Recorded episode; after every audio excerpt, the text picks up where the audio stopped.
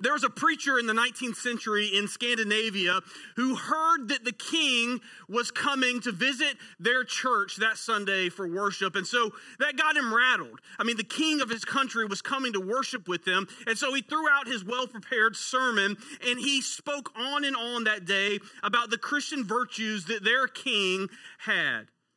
And even though the king said nothing after worship, the preacher couldn't help himself but wonder if he would get some sort of reward for uh, building up the, the king so much.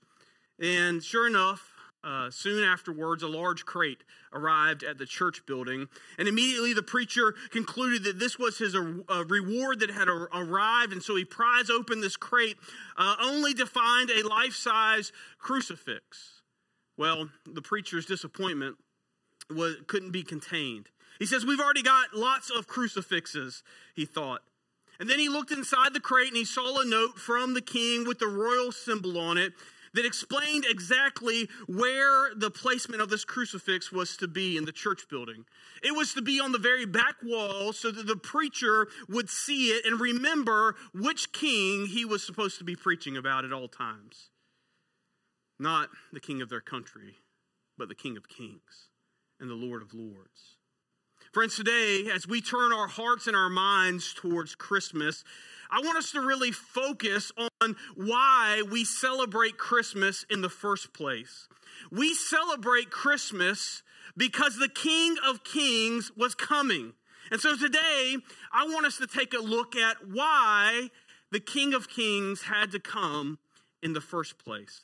So we're going to kind of jump around in Scripture, but we're going to start in Matthew chapter two. So if you have your Bibles, if you would open them up to Matthew chapter two, and we're going to be in verse one there. Matthew is the first book of the New Testament. It's kind of on the right side of your Bible if you're looking for it. But we're going to start there in Matthew chapter two, and then we'll go to the very beginning of the Bible in Genesis, and we'll go through the Old Testament a little bit and end in the book of Romans today. But Matthew chapter two, verse one is where we're going to start. We see here in these first couple of verses that the Magi come looking for the king. And it says in Matthew chapter two, verse one, after Jesus was born in Bethlehem in Judea, during the time of King Herod, Magi came from the east to Jerusalem and asked, where is the one who has been born King of the Jews? We saw his star when it rose and have come to worship him. Now, friends, honestly, we don't know a lot about these magi. Um, we don't know a lot about them. The Greek word that we have here in Matthew is the word magos, and it means wise man. It means uh, a priest, or it could mean a sorcerer. They were probably wealthy, educated men. Um, they may have even been students of astronomy, which is why they would recognize a new star that was coming up.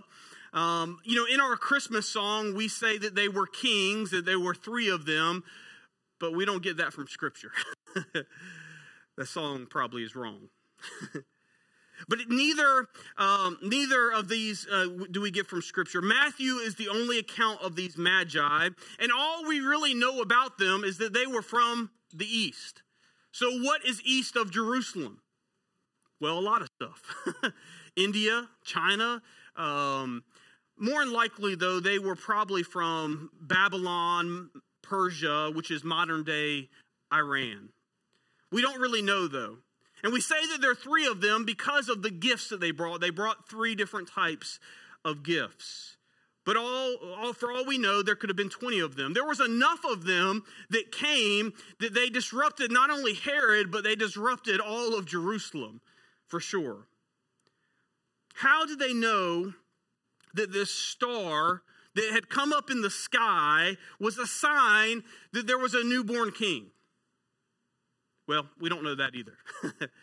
It could have been that God had given them a dream, like he will do later on, to warn them about going back to King Herod.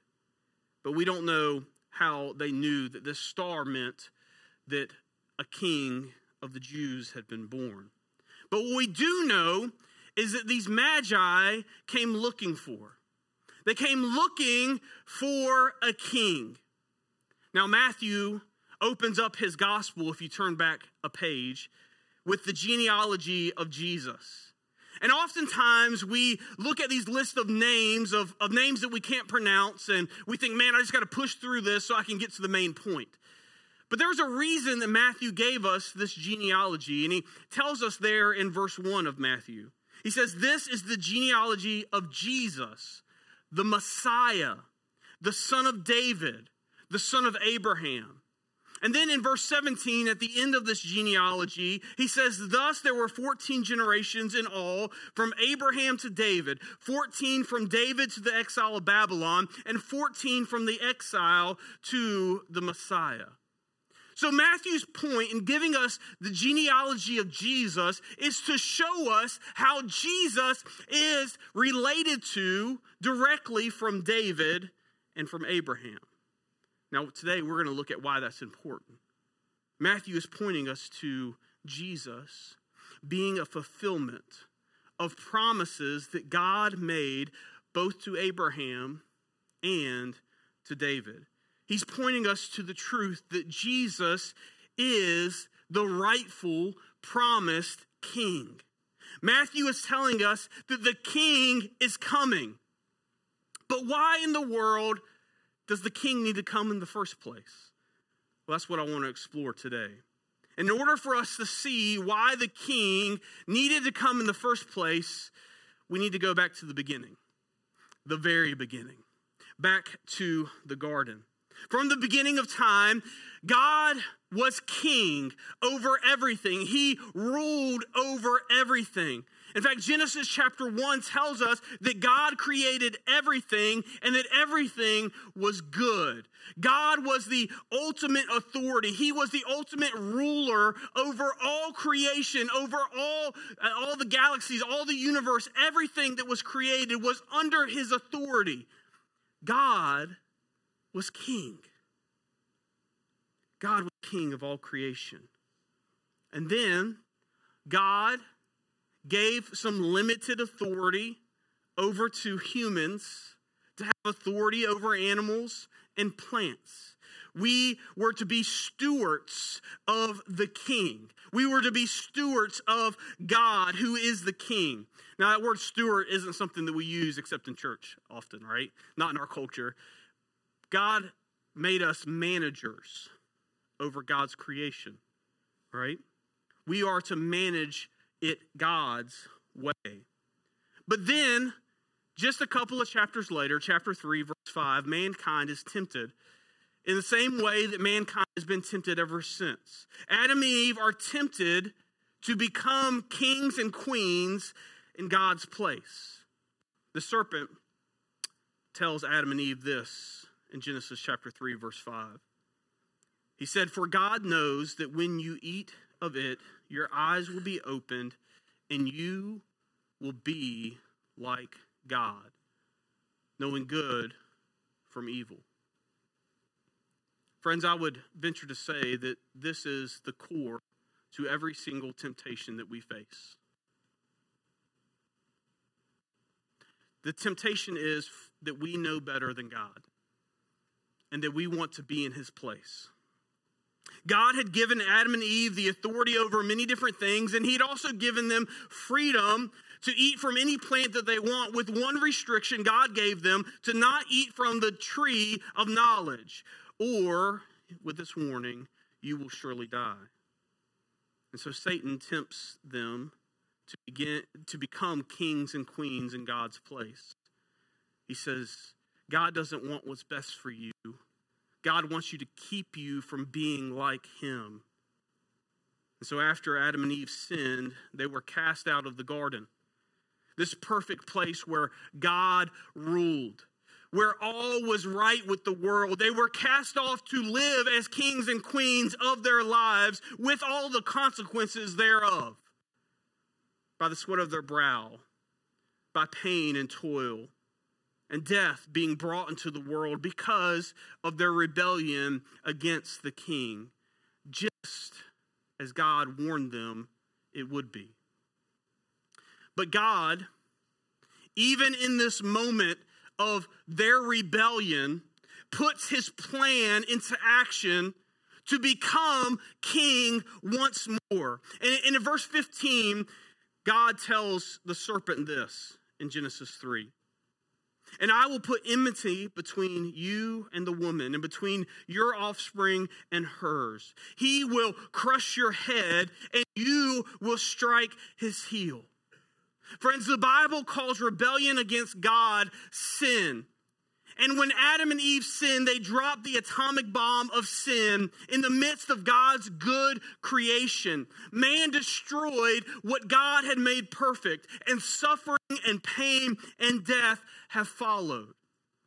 But God warned Satan right then and there, in the aftermath of this rebellion, that God would become king once again. That the offspring of woman would crush his head.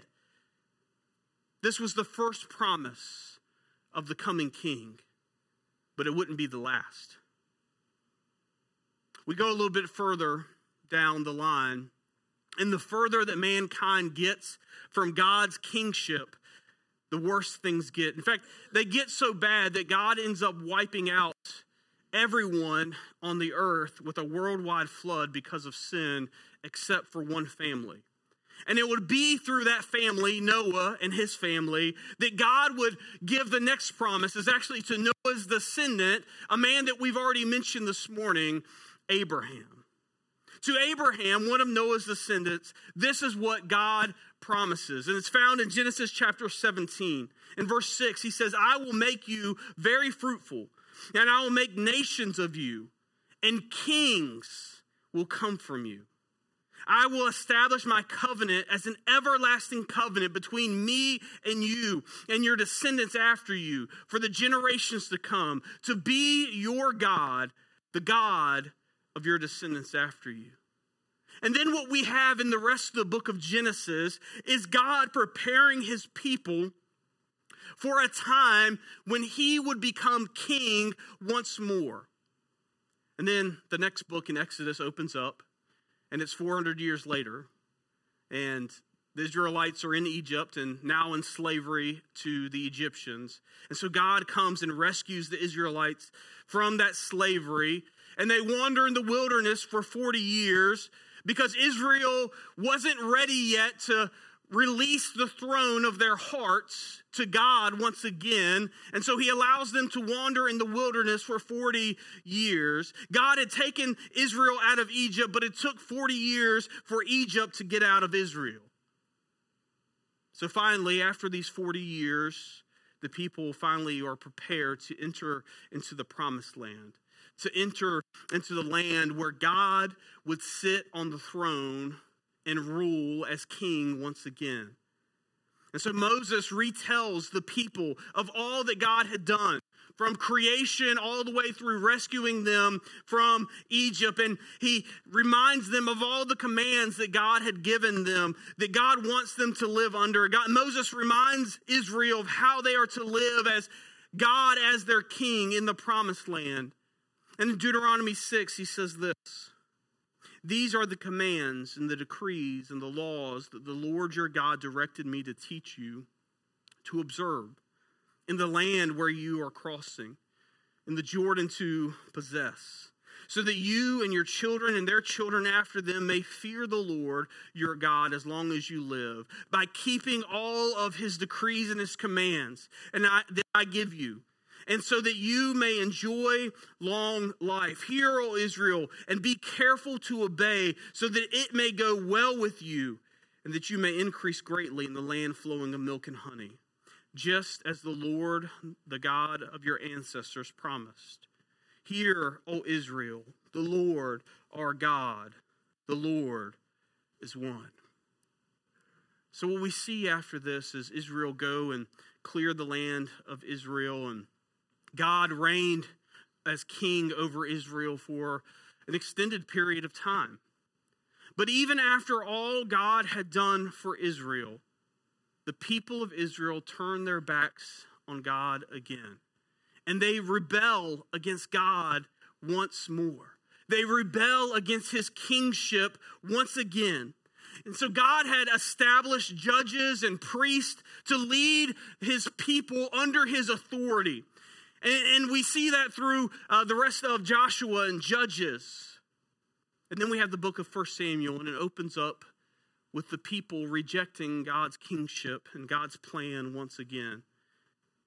And, and they come to Samuel, who was the high priest and the representative of God, and they say, we want to have a king like the rest of the nations. And Samuel comes to God, and he pours out his heart, thinking that they had rejected him as their leader. And God says, nuh-uh, listen to this. In First Samuel chapter eight, he says, listen to all the people are saying to you. It is not you, Samuel, that they have rejected, but they have rejected me as their king. Israel, once again, had rejected God for being king over them. But God's plan wasn't finished. God's had a plan to become not just king over Israel, but to become King of Kings and Lord of Lords over all creation once again for all eternity. So after Israel rejected God as their king, they set up Saul as their first king, followed by David. But then God makes another promise to David, a promise about the coming King of Kings. And David shares this promise as he is getting ready to appoint his son Solomon to be the next king in line and to charge him to build the temple. And in First Chronicles twenty-eight four, David shares this with Samuel and the rest of the people and says, yet the Lord, the God of Israel, chose me from my whole family to be king over Israel forever. Now, David wasn't saying that he was going to live forever. In fact, Peter will tell us on the day of Pentecost that David was pointing towards Jesus. David wasn't saying that he was going to live forever, but that through his family, the coming King of Kings would come. And then what we see in the rest of the Old Testament is that many of David's descendants after him would rule as, as kings, and most of them weren't so good. And they would lead the people astray. And what we see over and over again is that people were back and forth with following God and not following God, most of the time not following him. And then the two kingdoms split into the northern and the southern, and they're carried off into exile. And then even at the end of the Old Testament, they uh, a remnant of, of, of Israel comes back to Jerusalem, and they rebuild the temple wall, they rebuild the temple, and they rebuild the walls of Jerusalem. And what we have at the end of the Old Testament is these people waiting and longing for God to be their king as he promised once again. They, they've rebuilt the temple, and they're just waiting for him to return. But what we would have is four hundred years of silence and a king that would come not in a way that they were expecting. The Gospels of Matthew, Mark, Luke, and John pick up where the Old Testament ends. After four hundred years of silence, Matthew tells of the family line of Jesus, a descendant of Abraham and a descendant of David. He tells of the family line of the Messiah. Mark shares from the beginning of the gospel of Jesus Christ, the Son of God. Luke gives an account showing the evidence to Theophilus, how he can know the exact truth of the things that he had been taught. That Jesus is the Son of God, the sent one of God, the Messiah, the rightful King. John opens up with, in the beginning was the Word, and the Word was with God, and the Word was God. And that there will be a new creation. In the parts of the gospel that we are really familiar with, the beginning and the end, Christmas and Easter, the in-between parts that we are a little less familiar with, is all about Jesus establishing God's kingdom on earth as it is in heaven. He is returning people back to God's authority as king.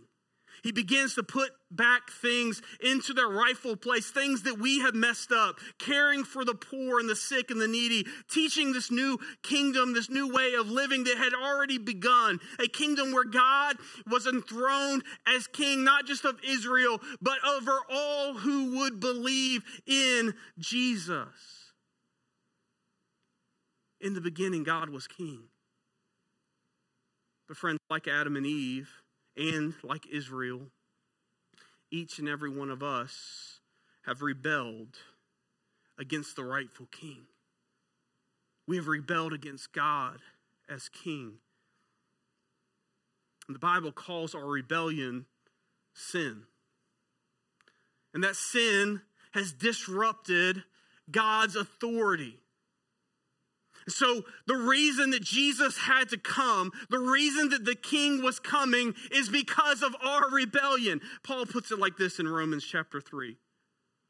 He says, this righteousness is given through faith in Jesus Christ to all who believe.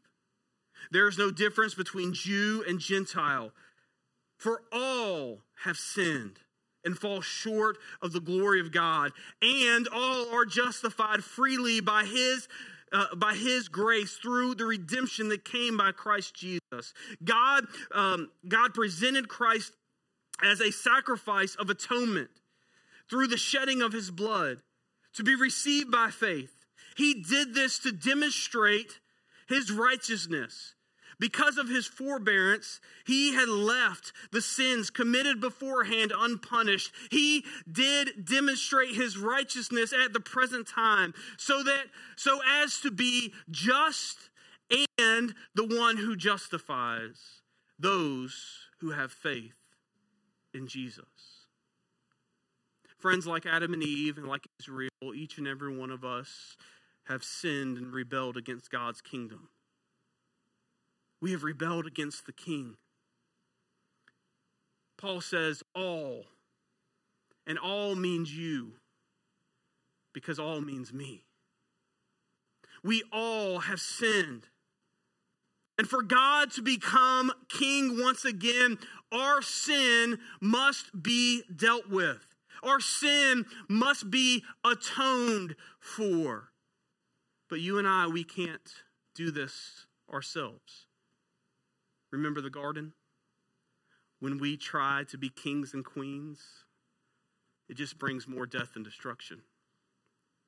When we try to fix it ourselves, we end up just messing it up more.